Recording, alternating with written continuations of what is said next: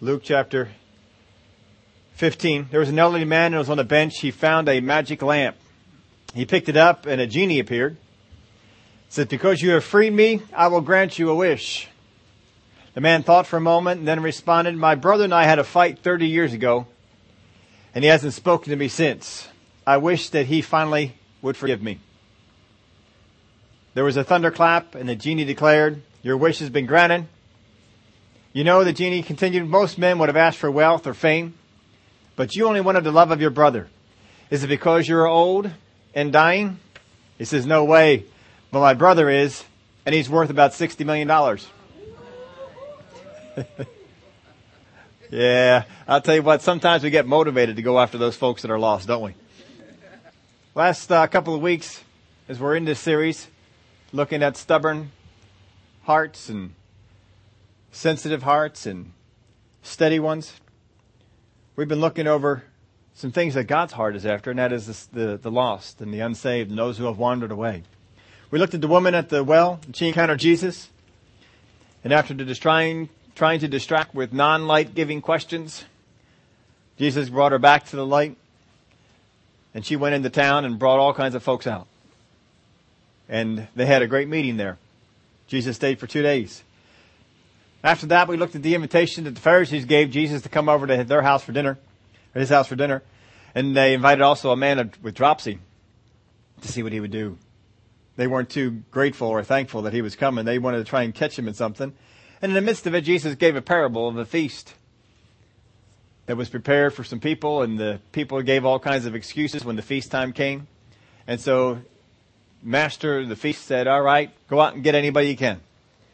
We saw from that that these folks did not exalt the invitation that they had to this feast. It was not something that was exalted in their minds. And so therefore other things became exalted over it.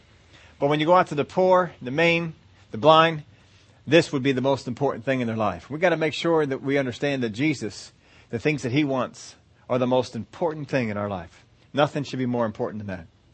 Last week we looked at Zacchaeus. He encountered Jesus and he changed.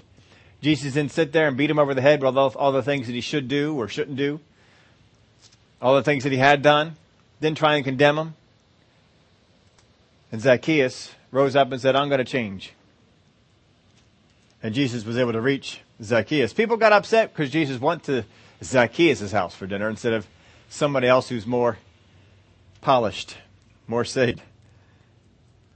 It's been a while since we've looked at the lost parables, but I want us to go over and take a look at those because we're going to be going after some lost people here this week. Some of you may have already started to, but we're going to be going after some lost folks. I want to make sure we understand what Jesus tells us in these things. In Luke chapter 15 and verse 1, then all the tax collectors and the sinners drew near to him to hear him. Who drew near? Tax collectors is like Zacchaeus. And the sinners, they drew near to him to hear him. These are not saved people. These are not people that are hungering after God. These are sinners. These are tax collectors came near to hear him. It is amazing how much the unsaved, people who don't go to church, really do want to hear the truth. We keep telling ourselves that they don't. But it's amazing how much they really do want to hear the truth. And the Pharisees and scribes complained, saying, This man receives sinners and eats with them. Notice that the tax collectors and sinners weren't complaining that the Pharisees were there. But they sure did complain that the tax collectors and sinners were there. So he spoke this parable to them saying, now we see why he spoke it. Parable, you always have to understand why was the parable given in order to understand what the parable means. What man of you, having a hundred sheep, if he loses one of them, does not leave the ninety-nine in the wilderness and go after the one which is lost until he finds it? And when he has found it, he lays it on his shoulders, rejoicing. And when he comes home, he calls together his friends and neighbors, saying to them, Rejoice with me, for I have found my sheep which was lost.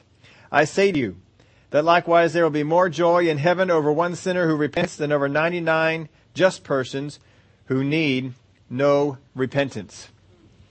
We realize how much joy there is in heaven when unrighteous people, when unsaved people, when people who have wandered away from God, when they come back to Him, do we realize how much joy there is in heaven? I don't know, when you were growing up, if you wanted something from mom or dad or both, when was the best time to ask them? Isn't it when they were happy? When they were in a good mood? When good things were going on? when, not when they're mad. Not when they're angry at something. That's not the good time to go. He's telling us what makes heaven joyful. When these folks come in. But his, his uh, idea here is that there's, if you have a hundred sheep and one of them wanders off, you don't say, oh well, I've got 99 others. You know, if you had 10 kids and one wandered off, you wouldn't say, oh, well, at least we got the other nine. You, you still go after the other one. If you had five cats and one wandered off, well, maybe you would then. No, you'd probably go after the one who, who wandered off. I don't know. Cats are kind of tough to chase. They can just go places that you just can't see them. I think you just have to wait for that cat to come home. I don't know about too much about going out there and finding it, but you get the idea. You'd go after the thing. Even though you had more at home, you would still go after the one that you lost. And that's what he's, he's saying. You need to get so caught up with what has been lost that you don't just say, well, I got 99 at home. We need to go after the ones that are lost. We need to be so concerned with the ones that are lost that we're willing to leave the 99. He's saying, you're willing to do that. If you're willing to do that with sheep, how much more should I leave the ones that are already pursuing God to go after the ones that are not? And that's what he's saying to him. Now a sheep, they stray away on their own. Nobody offended the sheep. Sheep are pretty stupid animals. You don't really find an offended sheep anywhere. But they're very curious. They're uh, susceptible to all kinds of distractions. Maybe it's a new sheep. They haven't quite learned the voice of the shepherd. Whatever the reason, the sheep wandered off. The sheep didn't wander off because it was rebelling. I don't like this shepherd. I'm going to go find something else better. It's better. No, the sheep just saw something. Hey, looks like something over there. Maybe I'll go see what it is. How many of you ever wandered off? I don't know about you, but when I was a kid, I wandered off a lot.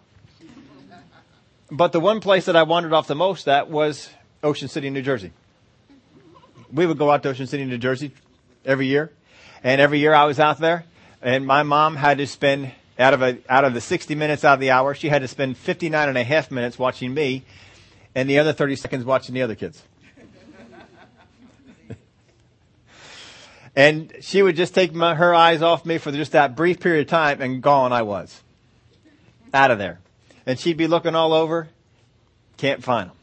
Sometime I had gone way out into the water. Sometimes I had gone off to one side of the beach or the other. And you know, you're in Ocean City, New Jersey. You can go south. You can go north.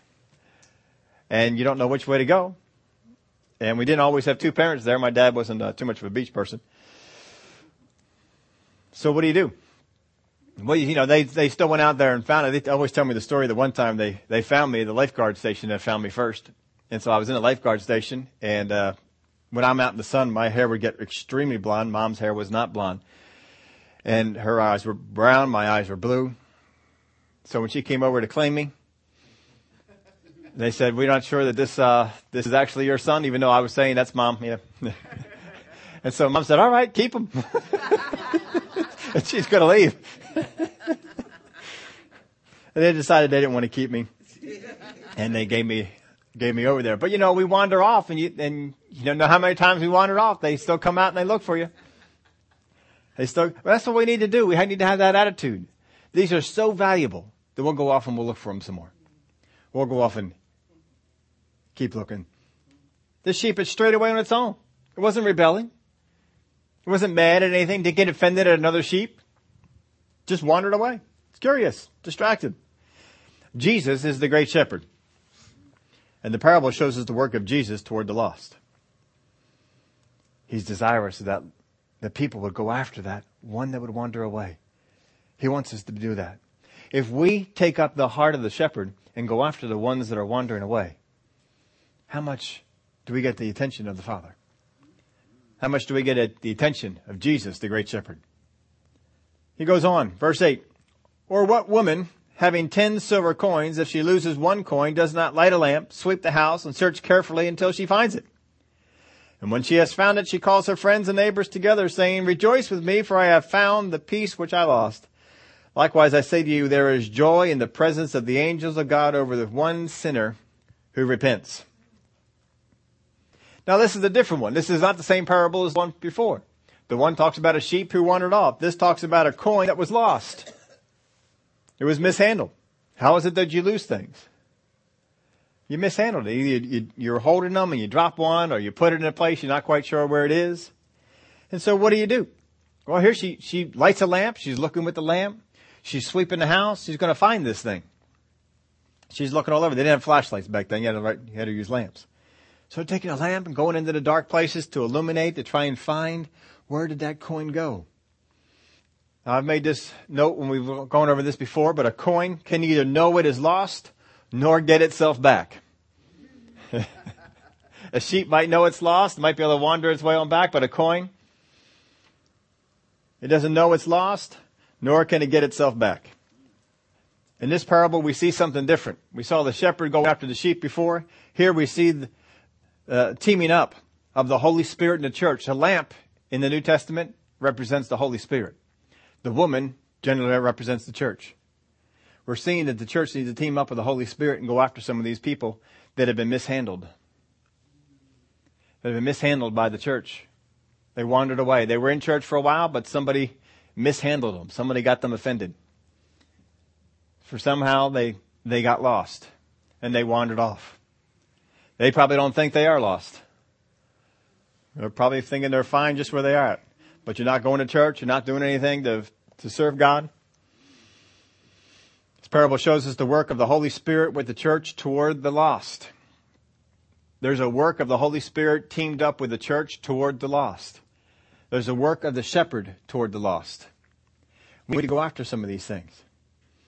Verse 11. Then he said, a certain man had two sons, and the younger of them said to his father, Father, give me the portion of goods that falls to me. So he divided them his livelihood. And not many days after, the younger son gathered all together, journeyed to a far country, and there wasted his possessions with prodigal living. But when he had spent all, there arose a severe famine in that land, and he began to be in want. And then he went and joined himself to a citizen of that country, and he sent him into his fields to feed swine and he would gladly have filled his stomach with the pods that the swine ate, and no one gave him anything. When he, when he came to himself, he said, How many of my father's hired servants have bread enough to spare, and I perish with hunger?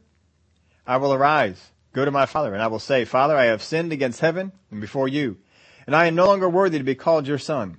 Make me like one of your hired servants. And he rose and came to his father, and when he was still a great way off, his father saw him and had compassion and ran and fell on his neck and kissed him.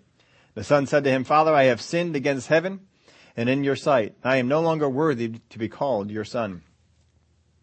But the father said to his servant, Bring out the best robe and put it on him.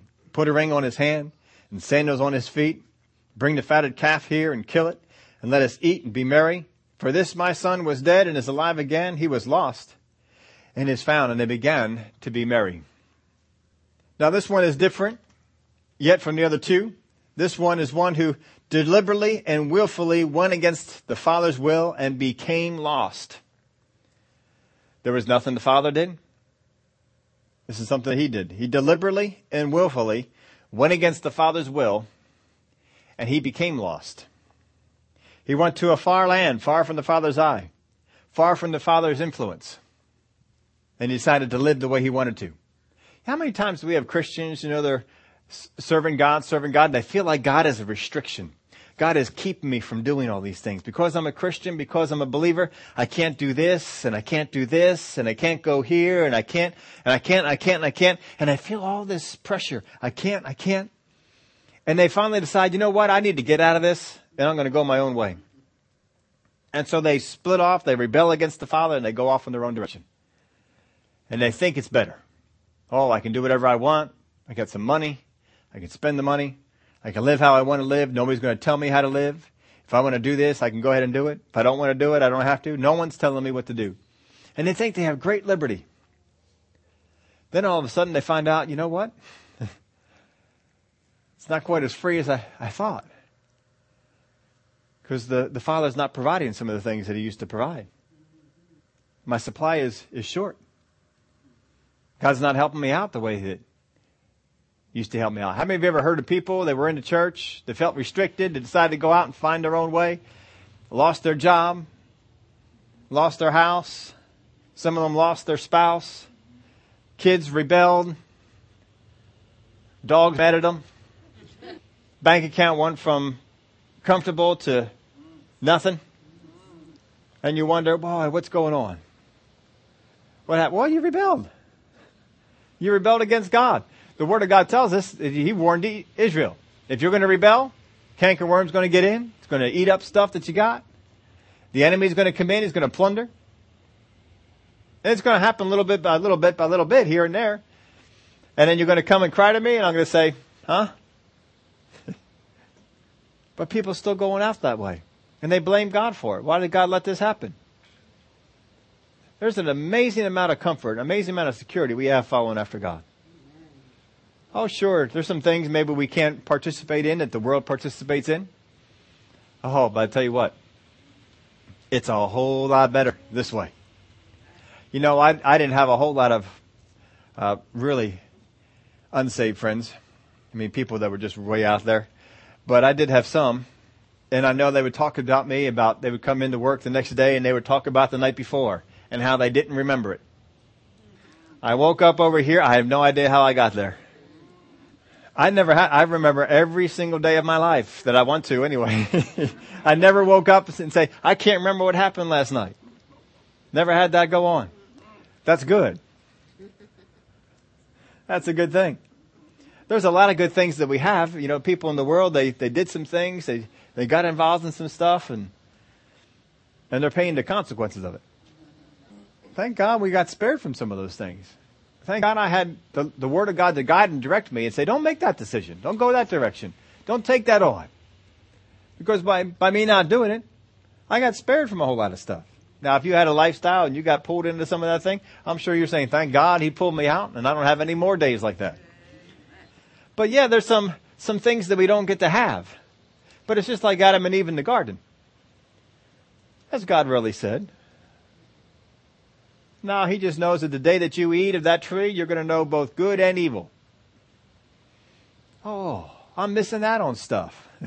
That's what they thought. we're missing out on stuff. Oh yeah, they missed out on all kinds of stuff. They didn't know evil. They didn't know how to get sick. They didn't know pain. They didn't know lack. That's terrible not to know all those things, right? They walk with God on a daily basis. Talk with Him face to face. Oh, that must have been hard. Thank God we're going to get back to that. But you see, we, we don't always enjoy what we have because we're out there, oh, but I could have this. And look at the world. They have these things out there. And they, they talk like this and they, they enjoy these things and they, they can do all this stuff. So, what's, what's the appeal? What's the draw? You know, when I was a kid growing up in high school, I, I, knew there were, I knew drugs were, were going around. They weren't around a whole lot with me, but every once in a while I run into somebody who, who did it and they talk about all the good time and things that they had with it and such. And I'm thinking, I don't, I enjoy life the way it is. We can enjoy life the way, thank God, we can enjoy life the way it is. We don't need help. I don't need anybody else's help to enjoy life. I don't need any substances help to help me enjoy life. My life is not made, made better by having some weed, having some Jack Daniels, whatever else there's out there to, to participate in. It's, it's not made up with that. You look at people that are, that are caught up in, in drugs that are shot in their, in their veins, popping pills, and they're up and they're down. Thank God I don't need that. Thank God you don't need that. God helps us out. He gives us the energy that we need to get through the day. And we didn't have to pop any pills. we woke up in the morning and we didn't need a pill to do it. We went to sleep at night and our rest was sweet because we didn't need a pill to do it. we didn't have to take drinks, drags, whatever else is out there for you to do. We didn't need all that sort of stuff. We just inhale the presence of the Holy Spirit. Glory to God. And we can have a good time with that. We want to meditate on something really good. We can think of a good worship song. I walk into some of those stores and I hear some of the tunes they're playing and say, this, this is what they listen to for relaxation? I get disturbed. It's, it's not, see, when I was out there in Oklahoma, they played Christian music in the grocery stores. In the regular grocery stores people go into, they play Christian music. You go into a fast food restaurant and most times you'd hear Christian music. When I was first going out there to Oklahoma, they couldn't serve alcohol in the restaurants. you walk into a restaurant, want to order a drink, can't do it. They still had the raids going on that you remember back in the prohibition days. They still had raids going on in Tulsa when I was out there. A restaurant could be raided to see if they were serving any alcohol. And if they were, they'd haul it out of there. People would pay. It's a very different town. it's a very different town. See, we didn't, if, if you don't know any of that stuff, then you don't need it. But then these folks, they, they step out and they start using drugs and they start getting addicted to alcohol and, uh, and all the different things they can do. And then they have to have it. They're not free to any, for anything. They're not free to do that. They have to do it. Thank God we don't have to do that. People who have drug habits have to put how much money in just to support the drug habit. And then after a while, the drug isn't doing you any good anymore. You got to have more drug or a stronger drug. That costs more money. How are you going to get that money? Pretty soon the drugs so dominate your life, can't work. Can't work. You don't have money to support the drug habit. So then you start stealing. And the spiral goes down. You've been spared from that. You've been going in a different direction. Thank God. We wake up in the morning, we don't wonder, are they going to catch me today? we don't have to worry about if our, if our pictures up at the post office. We can go in there and buy stamps. See, this guy, he went off. He decided, you know what, there's a, there's a lifestyle out there. I'm going to try this out and see how attractive it is. Might be okay. It might be good. I've heard of people like me that grew up in a Christian home and then rebelled against it and went out and did all sorts of stuff. Found out it was bad and came on back. I also know people like me who grew up in a Christian home and didn't rebel and just stayed with it. To this day, I have no regrets that I haven't gone after investigating what it's like to smoke a cigarette. What it's like to smoke some weed what it's like to go into a bar and drink. I have no idea what it's like. They're not appealing to me. No appeal. Uh, why would you, why would you want to, to me, you're putting handcuffs on your life. Putting restrictions on your life. You don't need all that sort of stuff. But you see people are out there and they see this and they think, oh, there's got to be something there. And then they get pulled in and they get hooked into this kind of a lifestyle. This guy got hooked into this kind of lifestyle, sucked all his money out to where he's in there with the pigs, feeding pigs, and would to have eaten the stuff that the pigs had eaten. How hungry have you got to be to eat the stuff that the pigs eat? How many of you different kinds of animals at home? You have a cat, you have cat food. Anybody ever wanted to eat the cat food? Dear Lord, that stuff smells awful. Oh man. I am so glad we don't have cats because I can't stand the smell of the food. Dog food? Canned dog food? Oh, man. That's awful. We feed ours dry. They don't smell. You know, we got fish in the house. No one says, oh, can I have some of that? They don't, they don't want that. We want people food. But pig food? Oh, man. The stuff that pigs will eat. I've heard about stuff that pigs will eat. And this guy is in there in the pig pen sloshing around with the pigs, feeding the pigs, and he would have liked to have eaten some of it. They didn't give him anything. I wonder, why is he working there? If they're not going to feed him, are they paying him?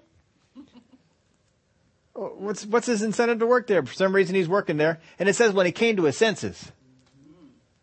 When he came to himself. yeah, how many of y'all know some people need to come to themselves? They need to come to their senses. They need to wise up. They, somehow they think that their lifestyle is so good. Really?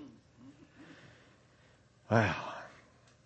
Ephesians 4 verse 17 says, This I say therefore and testify in the Lord that you should no longer walk as the rest of the Gentiles walk in the futility of their mind, having their understanding darkened, being alienated from the life of God.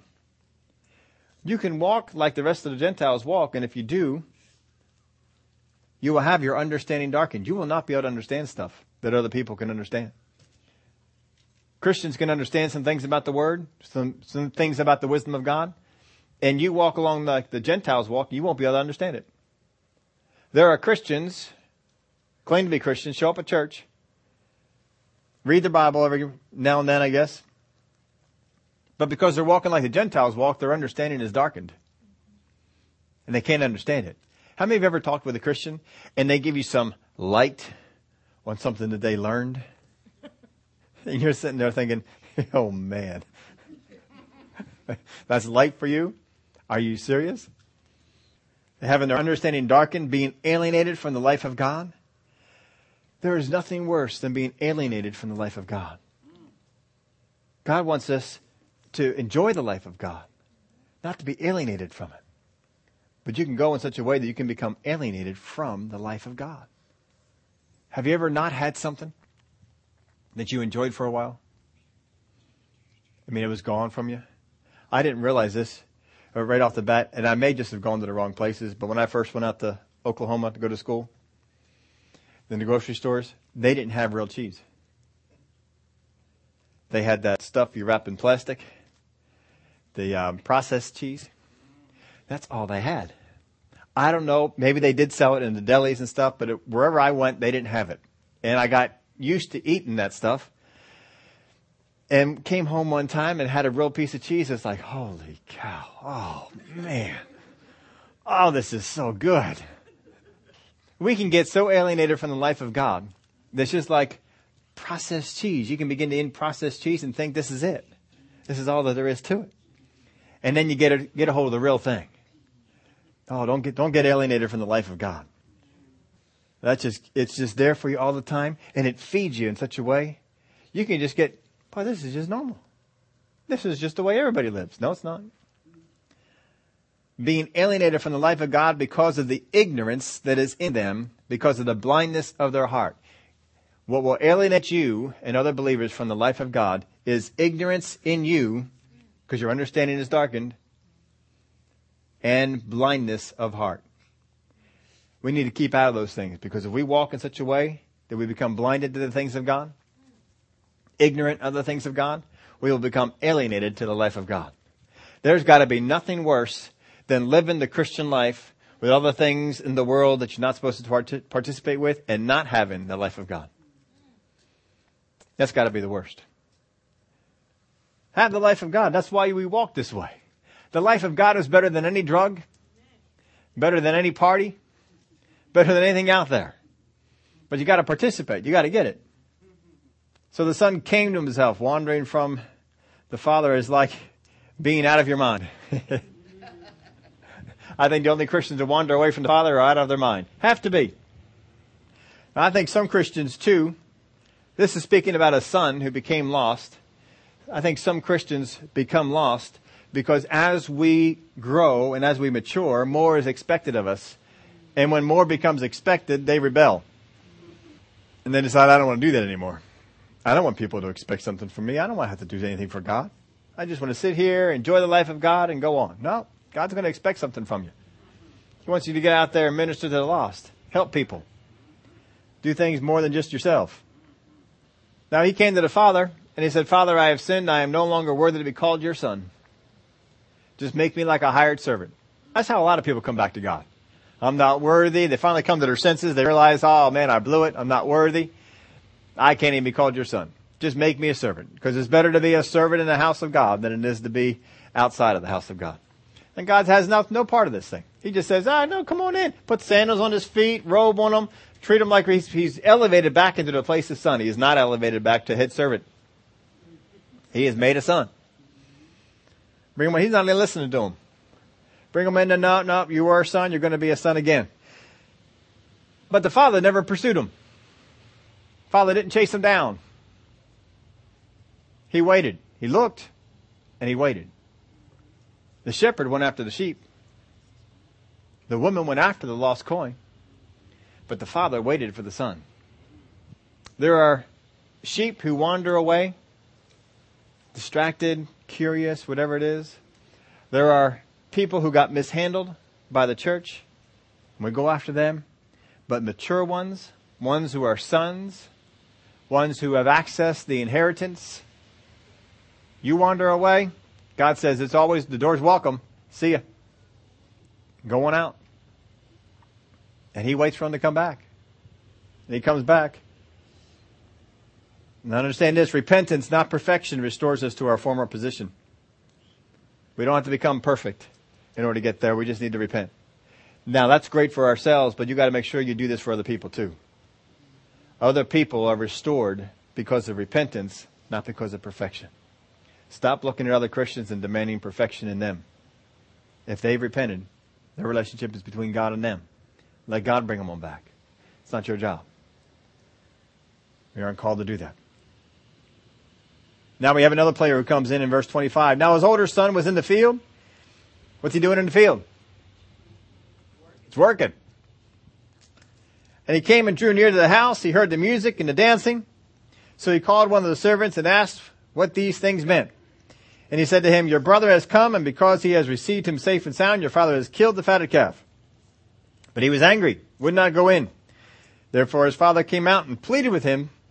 So he answered and said to his father, Lo, these many years I have been serving you, never transgressed, transgressed your commandment at any time, and yet you never gave me a young goat, that I might make merry with my friends. But as soon as this son of yours, he's not my brother, this son of yours, as soon as this son of yours came who has devoured your livelihood with harlots, you killed the fatted calf for him. And he said to him, Son, you are always with me, and not all that I have is yours. It was right that we should make merry and be glad, for your brother was dead and is alive again, and was lost and is found. We got to make sure we don't have a response like the brothers, this brother. We see people coming on back and God getting all excited. oh, the one, lost one came on back and we get, wait a minute, I, I'm out there in the field. No one even came and got me told me there's a party going on. I'm out there working. We get upset. We get hurt.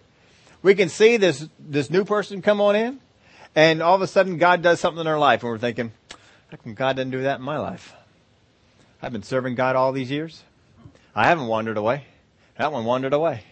Came on back and bang, Answered prayer. They got that thing they needed.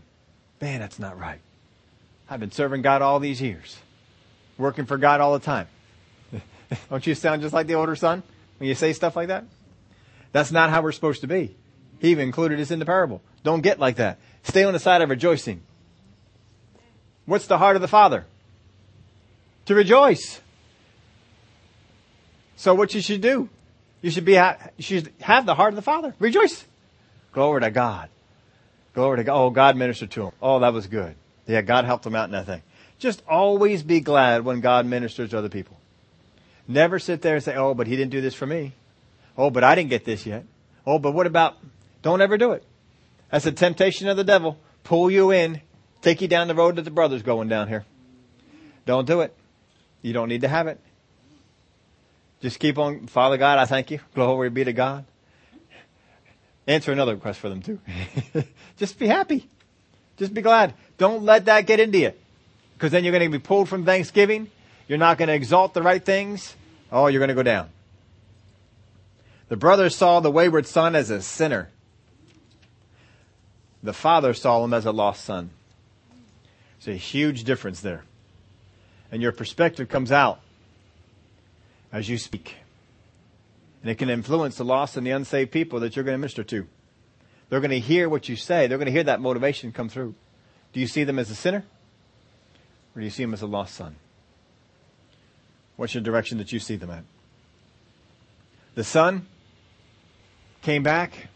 That's got to be a hard thing to accept, to be restored. I'd like to know what the rest of the next day. I'd like to find out what happened the next day in the story. How did the two sons get along?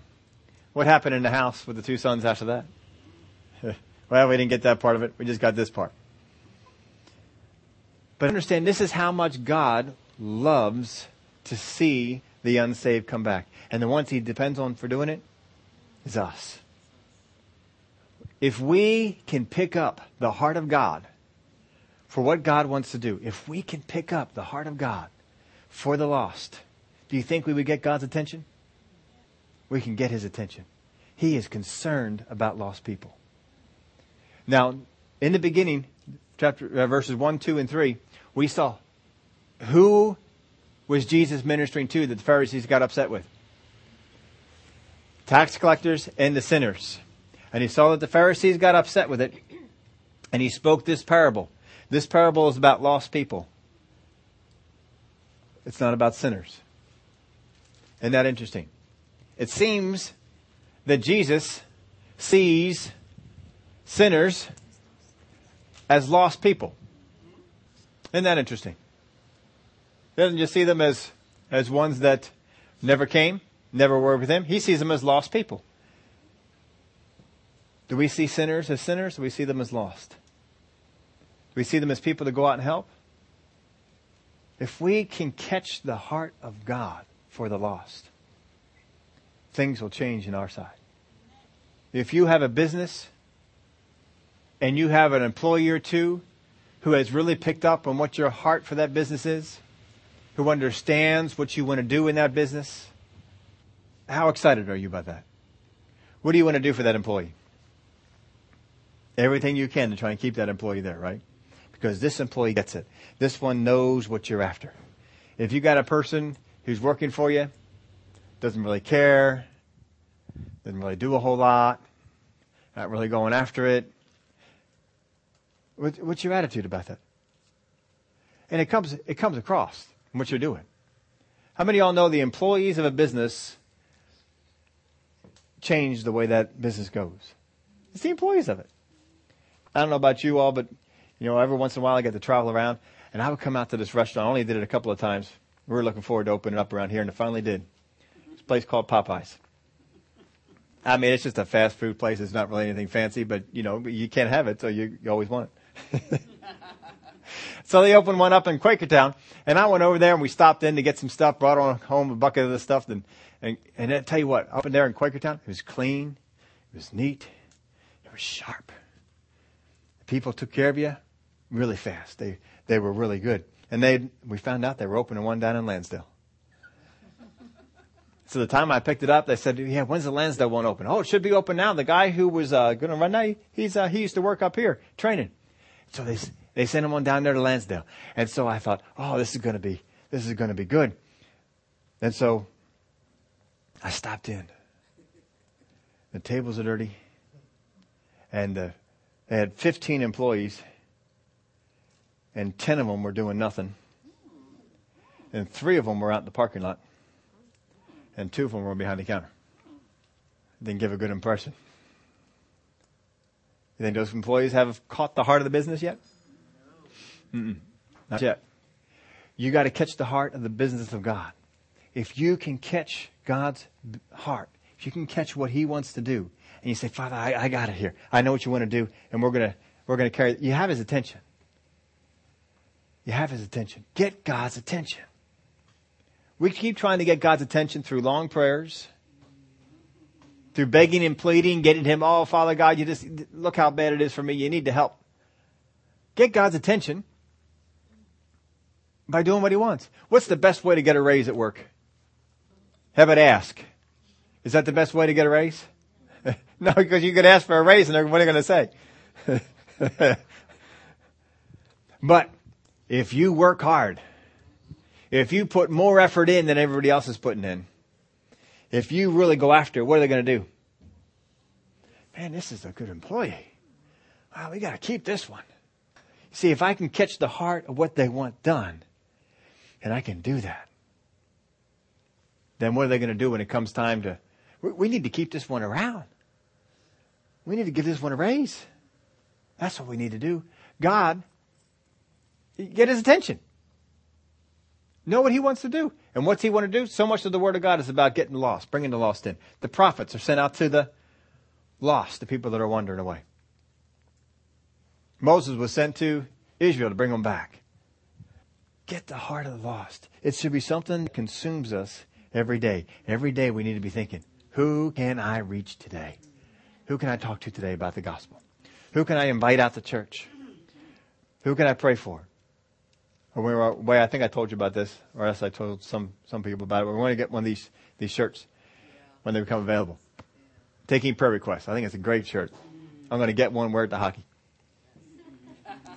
They all know I'm a pastor anyway.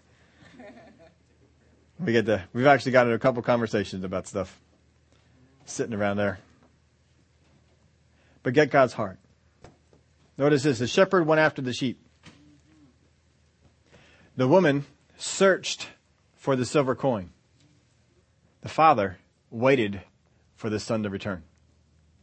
He waited. You got to understand what's the basis for this one wandering away? What's the basis of this one being lost? Do we need to go after them? Are they, are they lost because somebody in the church mishandled them, offended them? Go after them. With the help of the Holy Spirit, He's going to give you light. Go after them.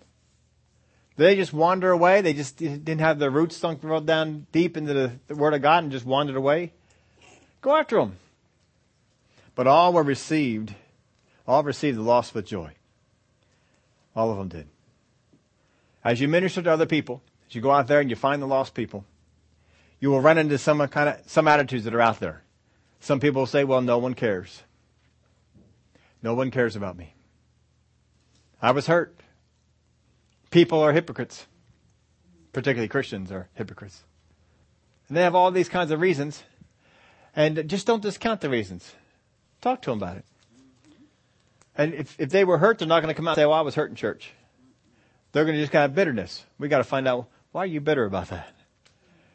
And you can just ask questions. God will give you light. He'll help give you some questions to ask. And pretty soon it can come out. This is why they're bitter. This is why they got angry. No one cares. I don't think anybody cares about me.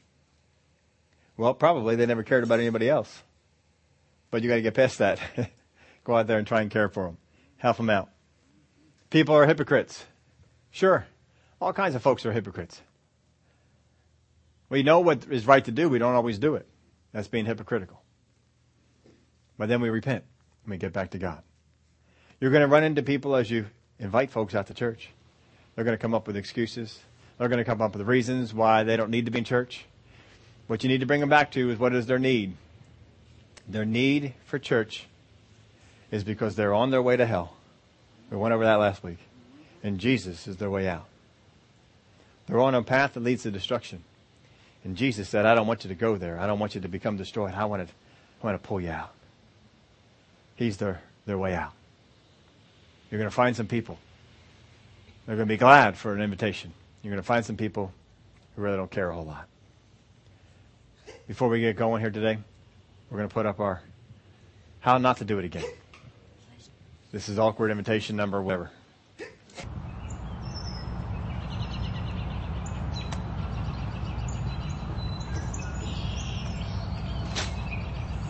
Hola!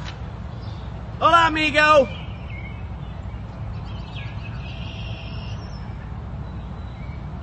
Hola, mi amigo!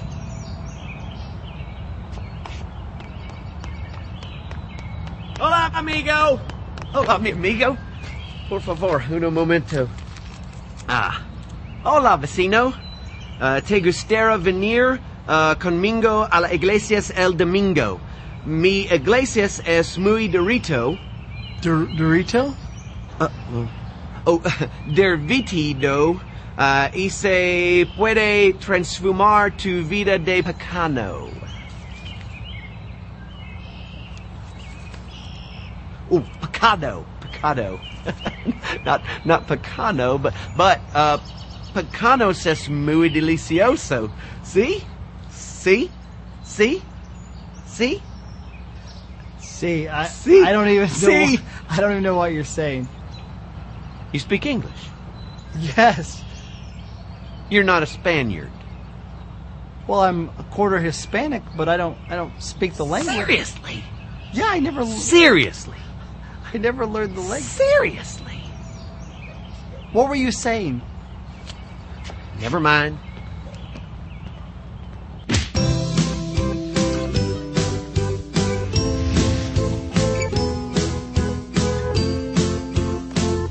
Okay, that's how we're not going to do it.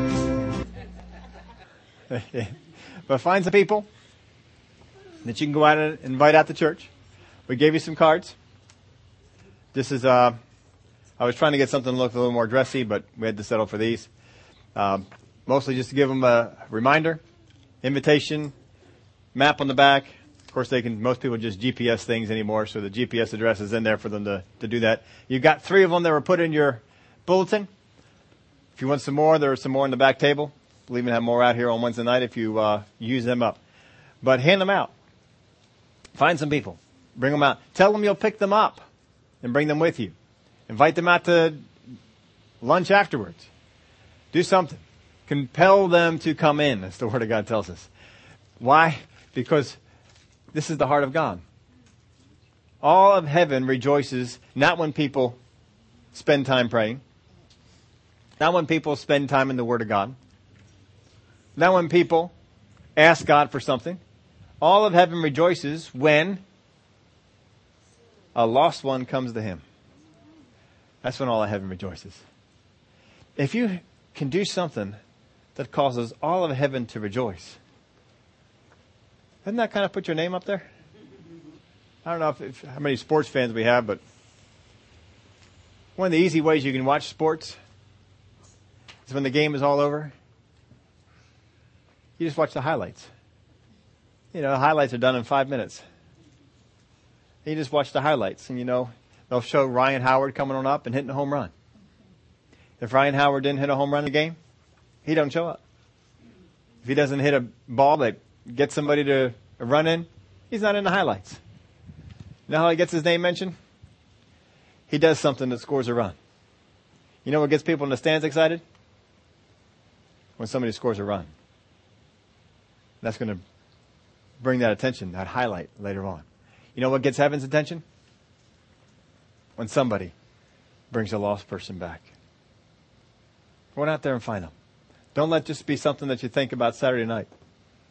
Oh, I'm supposed to do this.